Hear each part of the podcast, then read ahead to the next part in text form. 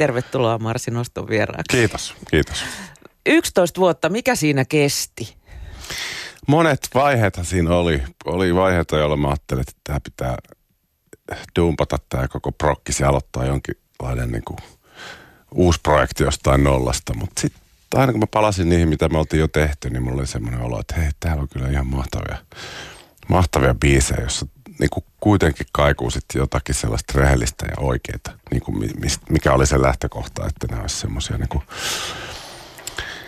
rehellisiä lauluja niin kuin löyhästi kuvaltuna. Mm-hmm. Ja sitten viime vuonna Speedy Saarinen, joka on Ylelläkin paljon tehnyt legendaarista duunia, niin soitti isällisen puhelun mulle ja sanoi, että nyt teet ne tekstit loppuu ja biisit loppuu ja tehdään tämä levy loppuun. Eikö niin?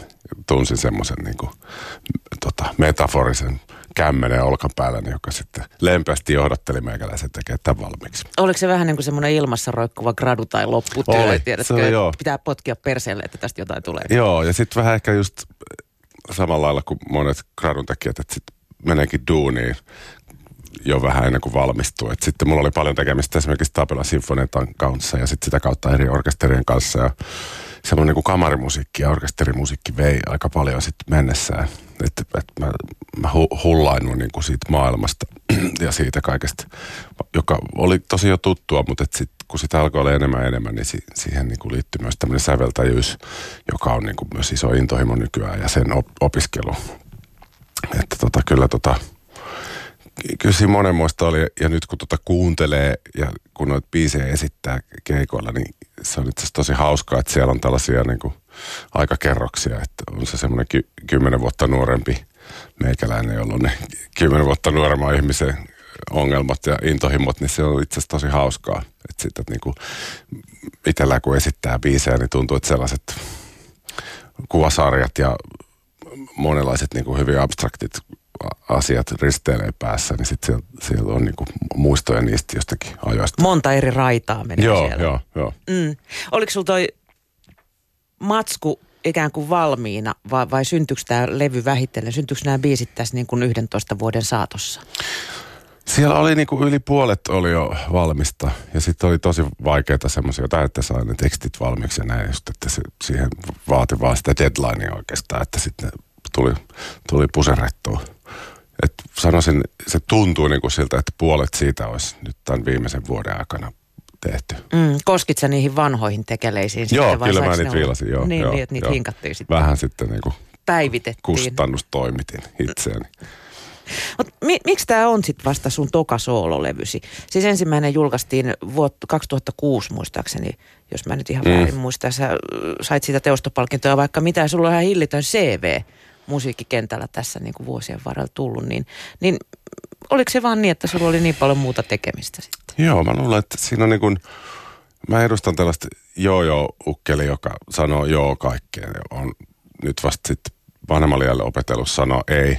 Ja se on ollut mulle tosi toimiva niin kuin, strategia, että sitä kautta mä oon sitten päätynyt semmoisiin paikkoihin, mihin mä oon haaveillut pääseväni, mutta ihan sellaisia erikoisia reittejä.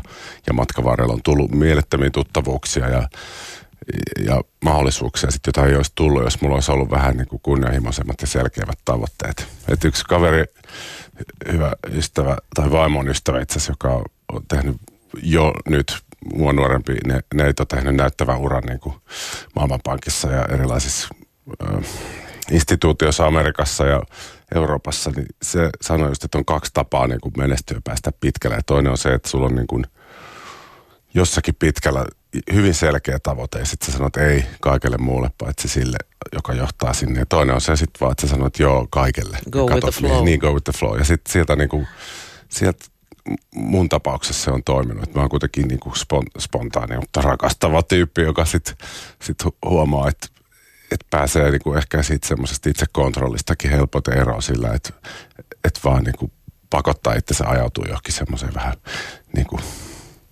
irrationaalisiin yhteyksiin ja semmoisten tyyppien kanssa, jotka on pelottavia ja, ja, ja kiinnostavia niin kuin yhtä aikaa. Kuin pitkäjänteinen sä oot vai oot se vähän semmoinen niin kuin pirja vetänyt orava? Että Kyllä, joka joo, suuntaan? hyvin lyhytjännitteinen. Sen ehkä niin kuin tuossa levynkin biisien niin rakenteet on sellaisia, että, että niistä tavallaan mennään asiasta toiseen. Niissä on niinku semmoiset kaaret, mutta ei kauheasti tiedä kattele taaksepäin tai kertaamaan jo opittua, vaan että siinä on... Kaasupohja. Niin, siinä on se, ja se on niinku, on hyväksynyt itse myös sen, että hei, toi on mun psyykkeen muoto ja tolleen se pitää tehdä. Ja sun Et- tapa tehdä työtä. niin, että jos se antaa tulla sellaisena kuin se on, eikä yritä jarruttaa eikä padota niin kuin semmoista, mikä kokee tärkeäksi, niin sitten lopputulos on niin kuin tuollainen. Mm. Mutta sulla on kuitenkin, ö, niin kuin tässäkin on sun oma trio mukana, missä soittaa rumpali Anssi Nykänen ja basisti Harri Rantanen, niin, niin tota, he on pysynyt kelkassa, tai sulla on tämä trio pysynyt Joo, kuitenkin kaiken muun ohella koko ajan. joo ne on mun semmoiset tosi tärkeät tutorit silloin aikana 90-luvun lopussa, kun mä menin Nylon Beats-bändiin, mä pyydettiin siihen rundille kitaristiksi, niin Hanssi ja Harri oli mun semmoisia muusikkosankareita, että ne teki valtavasti erilaisia keikkoja. Koko ajan oli studiossa, silloin oli vielä ihan hulluna tuommoista niin sanottua studiosessioa. Ne aina haettiin jostakin tuosta Maikkari Hämiksen studiolta keikkapussia ja sitten oli, oli koko ajan tekemistä ja valtava, valtava upeita niin kuin rytmisoittajia ja sitten pikkuhiljaa ystävystyttiin ja sitten jossakin saunalautella mä muistan, kun mä sitten uskaltaudun kysyä, että voitaisiko me tehdä tämmöinen keikka, jossa mä soittaisin vähän Henriksiä, että tuli sitten, että meillä olisi tämmöinen trio ja sitten tyypit innostuivat ja sitten ja koko sen ajan, kun ekoista treeneistä, jos mä sitten esittelin omia biisejä ja, ja, ja ekan levyn läpi ja tähän pisteeseen, missä ollaan, niin on ollut tosi tärkeitä semmoisia tukijoita, että niillä on niin semmoinen näköalapaikka ollut niin kuin molemmilla niin monenlaiseen mu- musan tekemiseen sieltä niin kuin bändin takarivistä. Ja, ja Nykäsen Anssilla on niin valtavan hieno semmoinen oikeudenmukaisuuden ja lojaliuden ja sos, sosiaalisen silmä, sillä on valtava hieno niin kuin, tapa nähdä ihmisestä semmoinen olennainen. Ja, ja se on ollut mulle niin kuin, tuiki tärkeää semmoista niin kuin, mentorointia tai tutorointia, niin kuin mä ajattelen. Mutta ra, rakkaita ystäviä ja se, se tuntuu tosi hyvältä, että ne on nyt tehdään aika paljon noita keikkoja kolmistaan nimenomaan. Niin sitten tuntuu, että aina kun niitä biisejä soitetaan, niin, niin he, he soittavat myös sydämellään sitä niin kuin, musaa. Millaisena sä Marsi muistelet tota Nylon Beat-aikaa, Öm, jos ajatellaan, että sä oot musiikillisesti tehnyt vaikka mitä, niin sehän ei omana aikanaan ollut mitenkään valtavan arvostettua musiikkia niin sanotuissa muusikkopiireissä.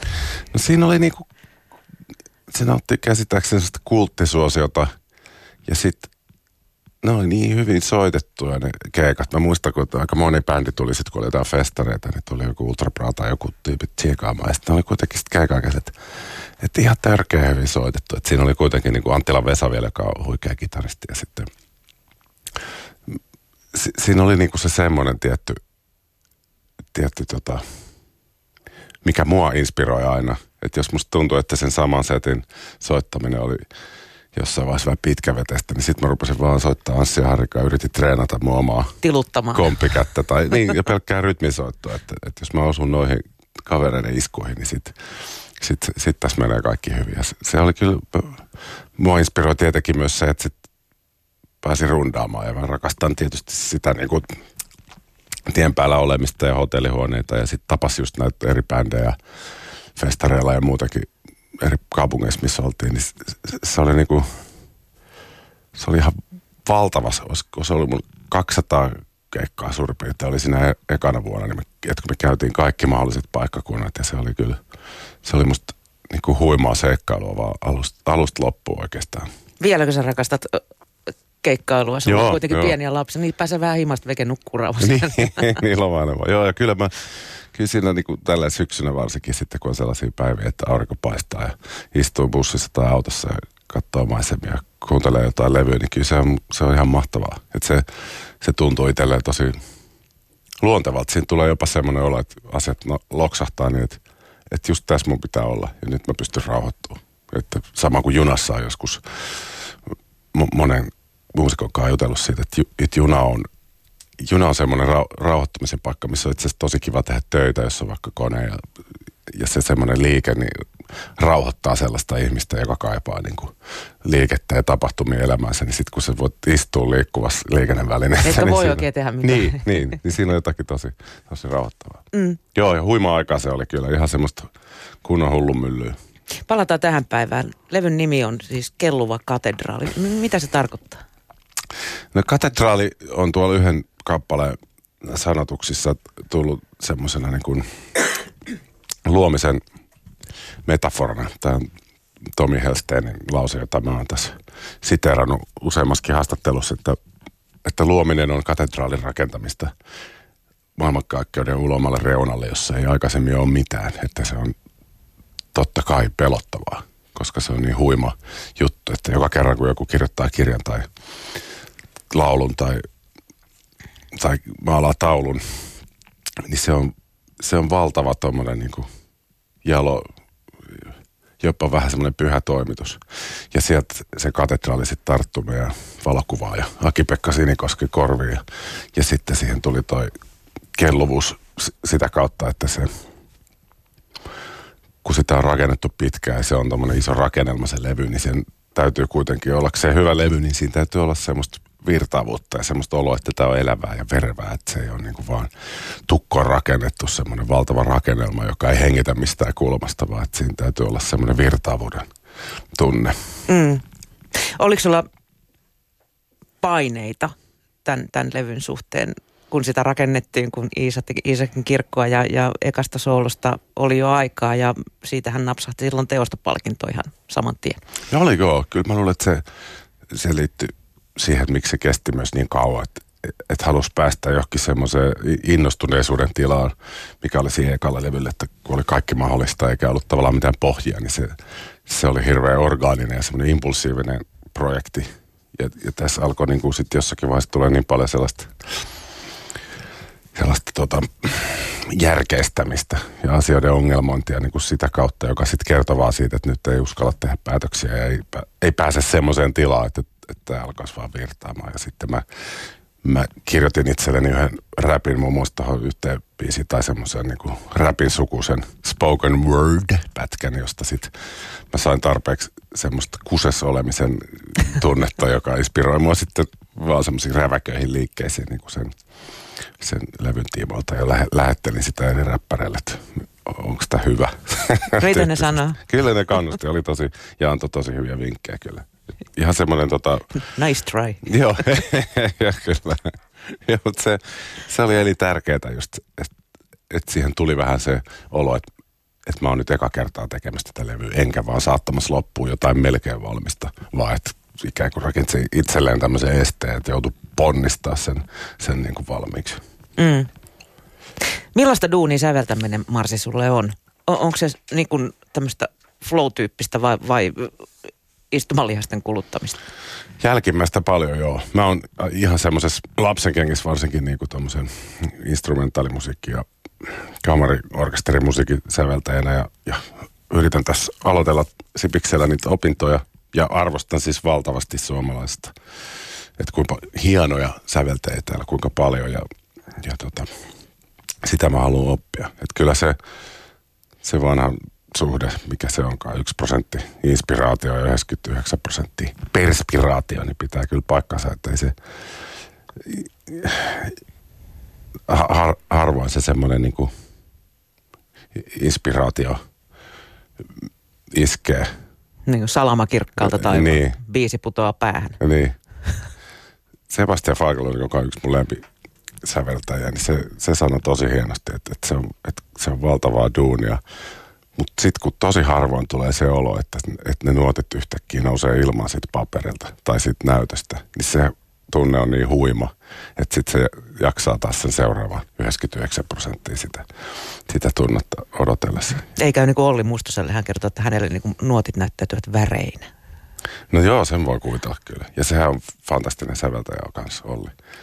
Ja se on, voin kuvitella, että myös säveltäessä tuollaisia vä- värejä näkee. Mm. Kivahan se olisi, kun noin kävisi. Mm. Mutta kyllä se aika monenlaisia tapoja johtuu myös siitä, että ei ole niin monta sävellystä tai laulua vielä tehnyt, niin ne saattaa syntyä niin erilaisilla tavalla. Että se on itse asiassa tosi kiva vaihe. Haet sä itse asiassa niin omaa tapaasi, miten, miten ne saisi jotenkin kustannustehokkaasti synnytetty? Joo, kyllä. Ja, ja kuitenkin sitten niin kuin ajattelen niin, että kun katsoo kaikkia, mitä on tehnyt, niin usein semmoisessa kohdissa, mitkä on ollut tosi vaikeita ja mitkä, missä on kestänyt tosi kauan tehdä, ja sen on ikään kuin kääntänyt terää ja takoon uudestaan ja uudestaan. Niin sitten kuitenkin niistä tuntuu olevan eniten myös sitä semmoista niin kuin ihan spontaania jonkinlaista niin kuin kommunikoivuutta tai semmoista, joka tuntuu, että, että se resonoi. Että se semmoinen niin kuin, jokin ilmaiseksi tullut kolme sivua sitä sävellystä, joka, joka vaan valtava inspiraation vallassa on tehty, niin varsinkaan sellaisenaan, niin se ei niin kuin kanna. Että se sitä varsinkin sitä pitäisi käännellä sitten. Niin, jotenkin näin, kyllä. Sä työskentelet paljon Suomen eturivin muusikkojen kanssa. Öm, ja myös takarivin. Myös takarivin nimenomaan. Kuinka paljon sä mietit, mitä kollegat sun musasta ajattelevat, että, että kelpaako se heille tai mitä he sitten sanovat? Vai uskaltaisin sanoa, jos on niiden mielestä ihan anurista? No, mulla on muutama ystävä, jotka antaa rehellistä palautetta ja ne on ihan kuulla-arvoisia kyllä. Ja totta kai niin kuin se tämmöinen dialogi eri musantekijöiden kesken niin kuin ihan lippumatta siitä, mitkä niiden lähtökohdat on, niin se on tosi tärkeää ja semmoista tosi oleellista. Koska kaikki pyrkii kuitenkin hiomaan ja jalostamaan sitä omaa juttuunsa, että se kommunikoisi mahdollisimman hyvin. Mutta just Rantala Iiro on mulle semmoinen tosi tärkeä tyyppi. Että se, mm, Sieltä se varmaan tärähtää. Joo, joo, ja se on ihan mieletöntä. Me on juteltukin siitä, että koitetaan pitää se molemmin puoli semmoisena niin aarteena, mitä se on. Ovet auki. Joo. Tämä levy ilmestyi vain kaksi viikkoa sitten. Millaista palautetta siitä on tullut? On tullut tosi hyvää. Just tosi tosi naurettiin äsken tuolla kahvin ääressä, että tota, että ne, jotka ei dikkaa, niin ne harvoin laittaa myöskään mitään palautetta. Että sit siinä on se semmoinen fiilis, että tulee paljon positiivista palautetta, niin, niin Mikään jos, ei ärsyttävämpää kuin semmoinen ihan kiva. Niin, niin totta. Se kyllä seitsemän kautta kymmenen. Mm.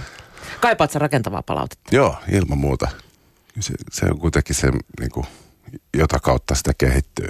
Että ei sitä kuitenkaan niin kuin, millä itse tutkiskelulla niin kuin, semmoinen koen, että käsityöläisyys ja säveltäminen, laulukirjoittaminen, ei se niin kuin mene eteenpäin. Niin kuin se on aika yksinäistä duunia kuitenkin. Mm. Ja siinä on myös, siksi tuntuu niin riemuvoitolta, että joku levy on valmis, että vihdoinkin tämän voi vaan niin kuin jakaa ihmisille ja, ja, ja sitten ikään kuin katse on niin kuin kohti tulevaa, että sit nyt saa kuulla, että miltä tämä tuntuu ja mikä, mikä tässä niin kuin puhuttelee tai ei. Ja sitten sitä kautta niin kuin hoonata sitä omaa osaamista ja siirtyy niin kuin eteenpäin. Et se on valtava fiilis just tuommoisen 11 vuoden urakan jälkeen, että ne ei ole enää se olo, että mitä voisin korjata mennessä, vaan se, että mitä seuraavaksi. Se on upea fiilis. Mm. Entä sitten esiintyminen? Miltä tuntuu nousta... Minä rakastan sitä. Miltä tuntuu nousta ekan kerran lavalla esittämään näinkin pitkään muhinutta musiikkia? Se oli Kaikkea muutahan saat kyllä niin, tässä Joo, kyllä se on superjännittävää, joo. Se, onko se erilaista? Oh, oh. Siinä on kuitenkin se vahva, että tämä on minun statementtini. Että siinä on aika haavoittuvainen – siinä täytyy uskaltaa olla haavoittuvainen, jotta siinä on jonkinlainen aito henkilökohtainen side ja yhteys voisi syntyä. Ja, ja si, siinä on just se semmoinen sama, sama tota, tunne kuin koulun pihalla, jos meni kertoa jollekin tytölle, että, että, että tykkää siitä tai jotain muuta, tai mikä tahansa se onkaan, niin se... Kylmä hiki. Niin. Niin ja se, mitä Ismo Leikala just ennen kahta sanoi, että, että se kuitenkin että kun se veto sinne, mikä pelottaa, on kuitenkin voimakkaampi kuin se pelko, niin se on, sitten sit sen käy noin. Että sitten täytyy kämmentä täytyy hiota ja vatsan kääntyä ylös alasin. Ja se vaan kieli siitä, että tämä on tärkeää ja tämä on arvokasta, jotain sellaista. Mutta sitä ei voi niinku pantata eikä sitä voi suojata, vaan se täytyy vaan niinku avata ne turkit, turkikset näyttää, näyttää ne kaikkein hauraimmat asiat. Et se on tosi jännittä, mutta sen takia se on myös palkitsevaa. Että sitten jos se yhteys syntyy, niin se tuntuu aidolta ja oikealta. Onko se erilaista sitten, kun tavallaan joutuu sekä esittämään että seisomaan sen esittämänsä materiaalin takana, kun että tukevasti soittaa haarakitaraa jossain bändissä. Joo, on, musiikki on, on joku muu tekemä. On kyllä. Siinä on ihan erilaiset panokset. Et niin paljon kuin sitä henkikotpanosta on, niin niin paljon siinä on uh, vaarana sitten, että, tai sit niin paljon sitä pelkää, että, että, että jos sanon, että tämä on minun mielestäni tärkeää ja arvokasta, joku sanoo, ha, ha, ha. No eikä ole. Eikö ole? Se on niin yksinkertaista tavalla. Sen lap, lapset oppii sen jo hirveän aikaisin. Mutta sitten jos joku pitää sitä arvokkaana, niin silloin se tuntuu myös tosi hyvältä. Mm. Kuinka tärkeää sulle oman musan tekeminen sitten on? On se tosi tärkeää, todella niin kuin, ihan elimellisen tärkeää. Et se on kuitenkin se, että mitä syvemmälle si, sitä itsestään sitä kauhaa sitten laittaa ja sieltä ammentaa, niin sen, sen tärkeämmältä se tuntuu ja merkitykselliseltä. Että kyllä se, on valtavan tärkeä. Mikä saa sut, Marsi, lähtemään mukaan niin monipuolisesti sitten erilaisiin rock, jats ja näin klasariprojekteihinkin? Kun on niin kuin, musiikin parissa sulle ei mikään inhimillinen tai varmaan epäinhimillinen tunnu olevan vierasta.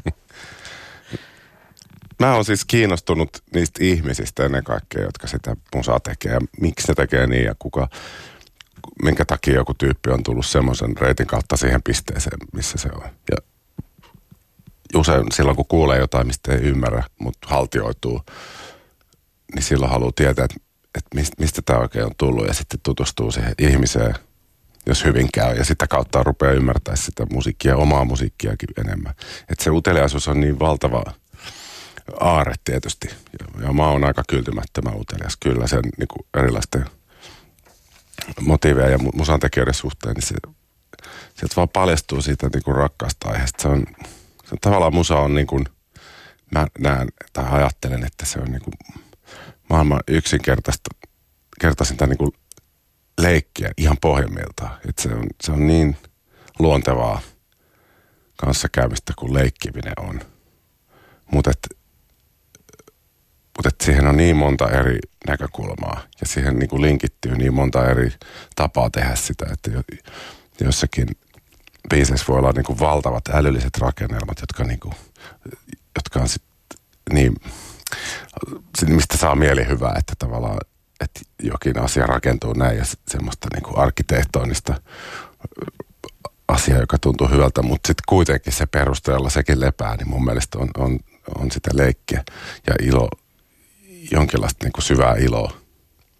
Ja sen niin kuin hoksaaminen tai sen asian penkominen enemmän enemmän tulee jotenkin sitä kautta, että mitä enemmän tapaa tyyppejä, niin sen enemmän huomaa, että sitten parhaimmillaan ja syvimmillään, niin siinä on se sama, joku samansukunen niin kuin valtava riemu ja leikki meneillään. On se sitten niin kuin säveltäjä tai soittaja tai laulaja tai mikä vaan.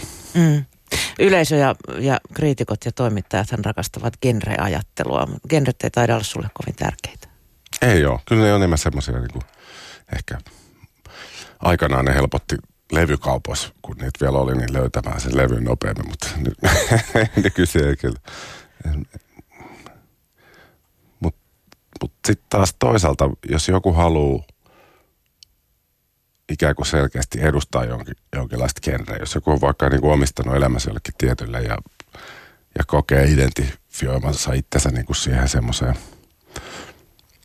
sekä genreen että, että kaikin puolin, niin se on myös tosi mahtavaa. Et, et, et mä en ole siihen myöskään niin kuin pystynyt. En mä, en tiedä, onko mä halunnut myöskään, mutta et se, ei ole, se ei ole tullut mulle niin kuin luontevasti. Mutta sitten on tyyppejä, joita olen tavannut, joille se on tosi luontevaa. Että hei, tämä on tämä mun Olen sarka. iskelmä tyyppi olen niin, tangolaulaja. Tai, niin, mm. tai bebop-muusikko tai, mm.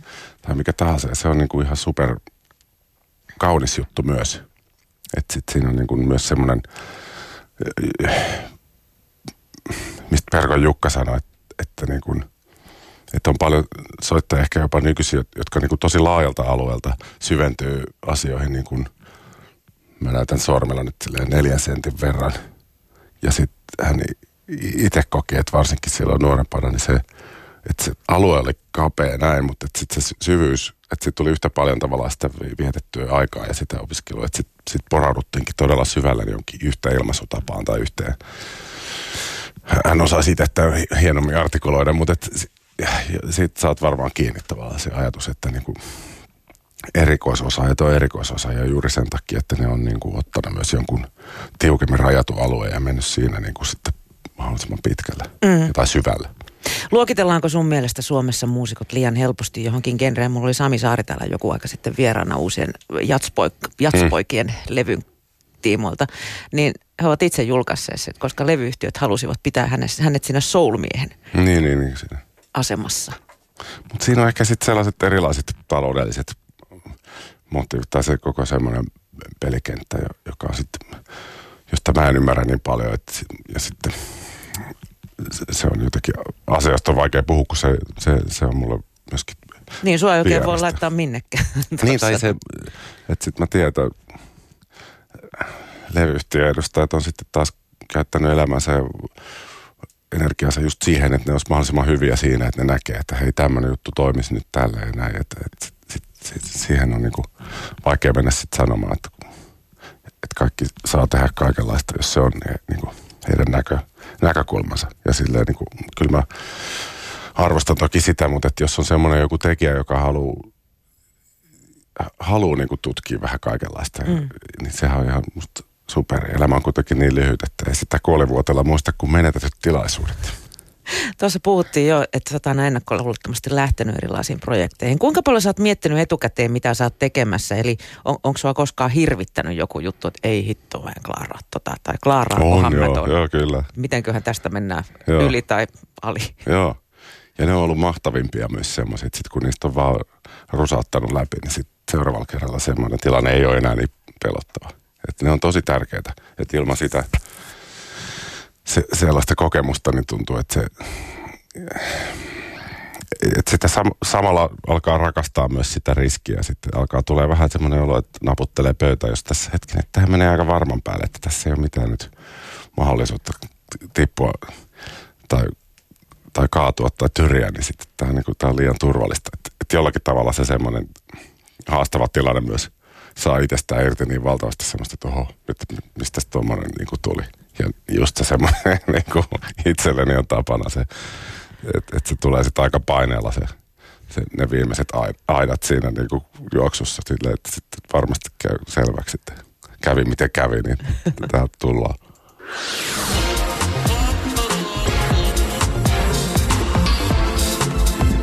Yle Puhe. Noston vieras. Ja noston vieras on tänään kitaristi Marsi Nyman, jonka uusi soloalbumi, toinen niistä, julkaistiin vajaa kaksi viikkoa sitten. Miten Marsi noi sanotukset tälle levylle syntyy? Kuinka henkilökohtaisia ne on? Kirjoitatko sä kokemuksesta vai havainnoista vai? Varmaan molempia, vaikka vaikea sanoa. Siinä vaiheessa mä lopetan, kun tuntuu, että nyt tää, että se tuntuu hyvältä ja se tuntuu niin kuin aidolta. Ja mä voin la- katsoa peiliin ja laulaa niitä biisejä, niin sit siinä kohtaa se on hyvä. Että aika paljon sitä viilaa sellaisia tekst- tekstejä kuitenkin pois, mi- mitkä ei tunnu eläviltä. Ja tässäkin asiassa niin kuin on hirveän lapsekengis, että ei ole semmoista metodia, jonka avulla voisi niin kuin vaan alkaa kirjoittaa. Ja sitten on, on valtava rikkous, että voi lähettää frendeille, että hei, voit sä lukea tänne, että onko tässä mitään järkeä. Ja, ja sitten joku voi sanoa, että tos, tos kohdassa on. Että onhan se samanlaista niin kuin, kuin se biisin viilaaminen, että, että ne, ne, ne, osat, jotka ei niin kuin elä, niin ne fleikkaa vaan pois, niin sitten se, sit se jotenkin alkaa kukkia. Kyllä Kumpi, su, kumpi sul tulee ekana, biisi vai sanat? Mut tulee sekä että. Parhaimmillaan ne yhtä aikaa, niin sitten sit niihin tulee semmoinen aika luonteva, luonteva muoto heti. Mutta ehkä ne ovat juuri ne suuritöisimmät, missä musa tulee ensin. Ja sitten sinne alkaa somittelemaan tekstiä, niin se, se kestää kauan. Haluatko nimenomaan itse tehdä tekstit vai, vai löydätkö sä käyttiksiä muualta? No, tälle levylle joo. Että kyllä silloin niin kuin eka levy, kun tein, niin se, että se muodostui niin tärkeäksi tavaksi semmoiseksi, ju, just se semmoinen henkilökohtainen niin kuin keino saada s- silloisen elämän asioita niin kuin niihin lauluihin ja, ja myös sitä kautta sitten luoda sitä yhteyttä, että ehkä mä silloin myös niin kuin kaipasin valtavasti semmoista niin kuin oikeaa ja rehellistä niin kuin yhteyttä niin kuin kaikki lähellä oleviin tyyppeihin. Ja, ja sitten tuon laulun tekemisen kautta se myöskin, niin kuin, ei se välttämättä sitä tarkoita, että me laulaa jollekin ihmiselle ja hän, hän kokee näin ja tulee sanomaan päivää ja sitten me olemme Aivan meitsin elämästä. Niin ja olemme ikuiset ystävät. Mutta ehkä se elee myös itsensä puolelta, että avaa tota niin kuin omaa perinnearkkua, niin sitten se semmoisen ihmisen lähelle on myös helppo tulla, joka, niin kuin, joka on takki auki ja uskaltaa niin kuin, sanoa asioita itsestään, jotka, on, jotka ei ole helppoja. Mm.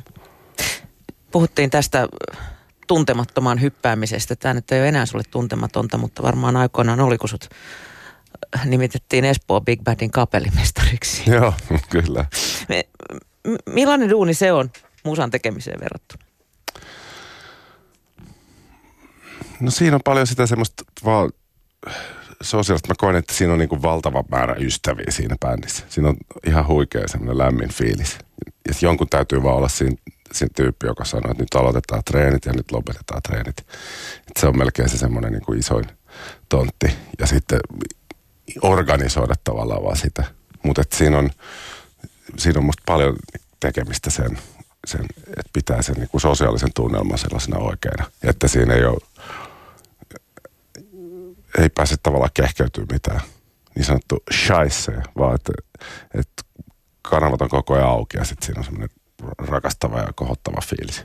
Sitten se on varmaan se isoin, isoin duuni. Ja sitten tietysti mä kirjoitan sille valtavasti arreja ja sävellyksiä. Mä tein just semmoisen Big Band-sarjan espoolaisuudesta, Espoosta, joka on yksi maailman vaikeimmin artikuloitavia en, ko, kokonaisuuksia, niin mä yritin seitsemällä osalla jotenkin ku, kuvata sitä ja me on nauhoitettu sen nyt julkaistaan. Yritä selittää viisi, missä on Espoo. Just niin. näin. Se on se vanha vitsi, että kaikki viitat näyttää sinne, mutta sitä ei ikinä löydy.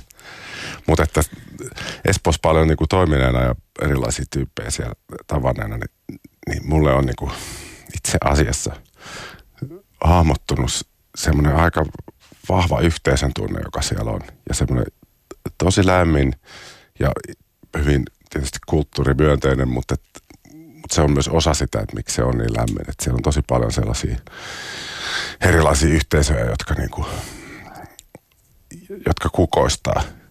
Ja siellä on oikeata semmoista makeata yhteyttä. Niin se on, Espoon Big Band on yksi niistä. Ja ihan superrakas itsellä. Siellä on ihan fantastista, fantastista porukkaa kyllä.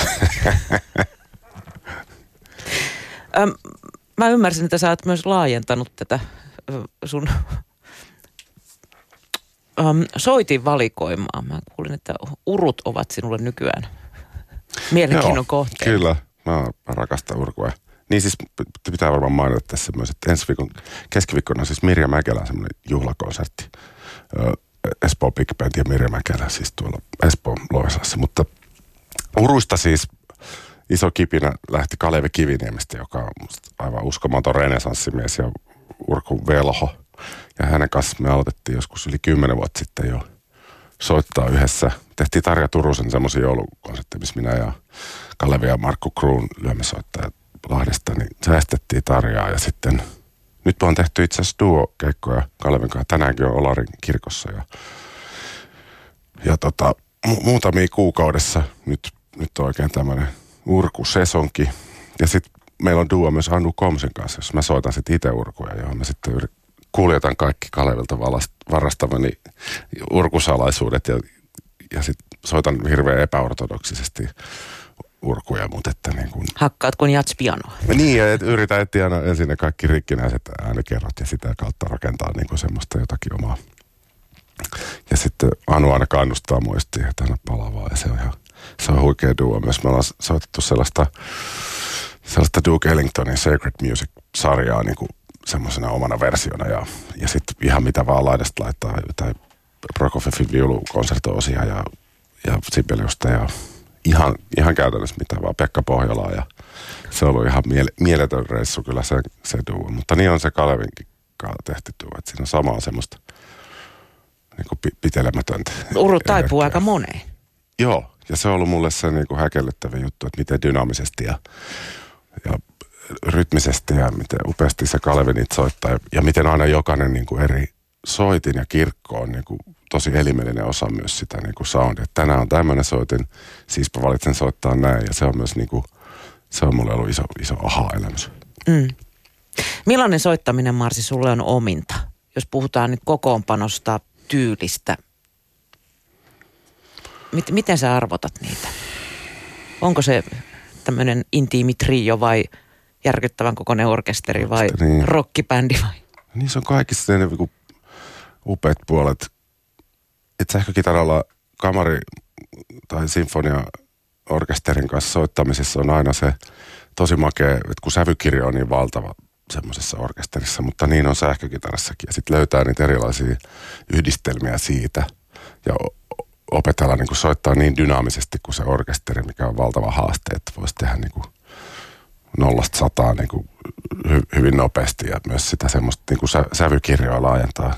Se on, se on tosi upeata ja, ja totta kai niin kuin rakastan hyvässä bändissä soittamista, mutta kyllä se, niin kuin se trio ilmaisu, niin se on, siinä on jotain semmoista maagista, niin kuin Jimi Hendrixin trio tai Cream tai Van Halen tai Pantera tai mikä tahansa tämmöinen, missä on vain yksi kitara, basso ja rummut. Ja, ja että siinä on vapautta ja vastuuta niin kuin per lärvi niin kuin valtava määrä. Mm. Ja sitten kun on hyvä rooli, kun niin kuin meille Anssi ja Harrin on, että Harri pitää totemipaaluna sitä niin kuin pakkaa pystyssä ja sitten me pystytään seikkailemaan sen ympärillä niin kuin Anssikaan. Ja se, se on niin se semmoinen ekspressiivisyyden riemu, mi- mikä sitten parhaimmillaan tulee. Ja se semmoinen, että sä et enää kuule mitään, mutta sä aistit sen, että siellä yksi junttaa sitä niin kuin ykköstä tai, tai neljäsosaa jossakin siellä lavan vasemmassa reunassa, mutta mut mut et ikään kuin kolmistaan saadaan yhdessä luoda jotain semmoista ja kuin nopeasti se niin kuin reagoi erilaisiin liikkeisiin. Kyllä siinä on, siinä on jotain ehkä semmoista kaikkein rakkainta kyllä. Kiitos Marsi Nyman, kun pääsit Kiitos. vieraaksi. Tämä oli ihanaa.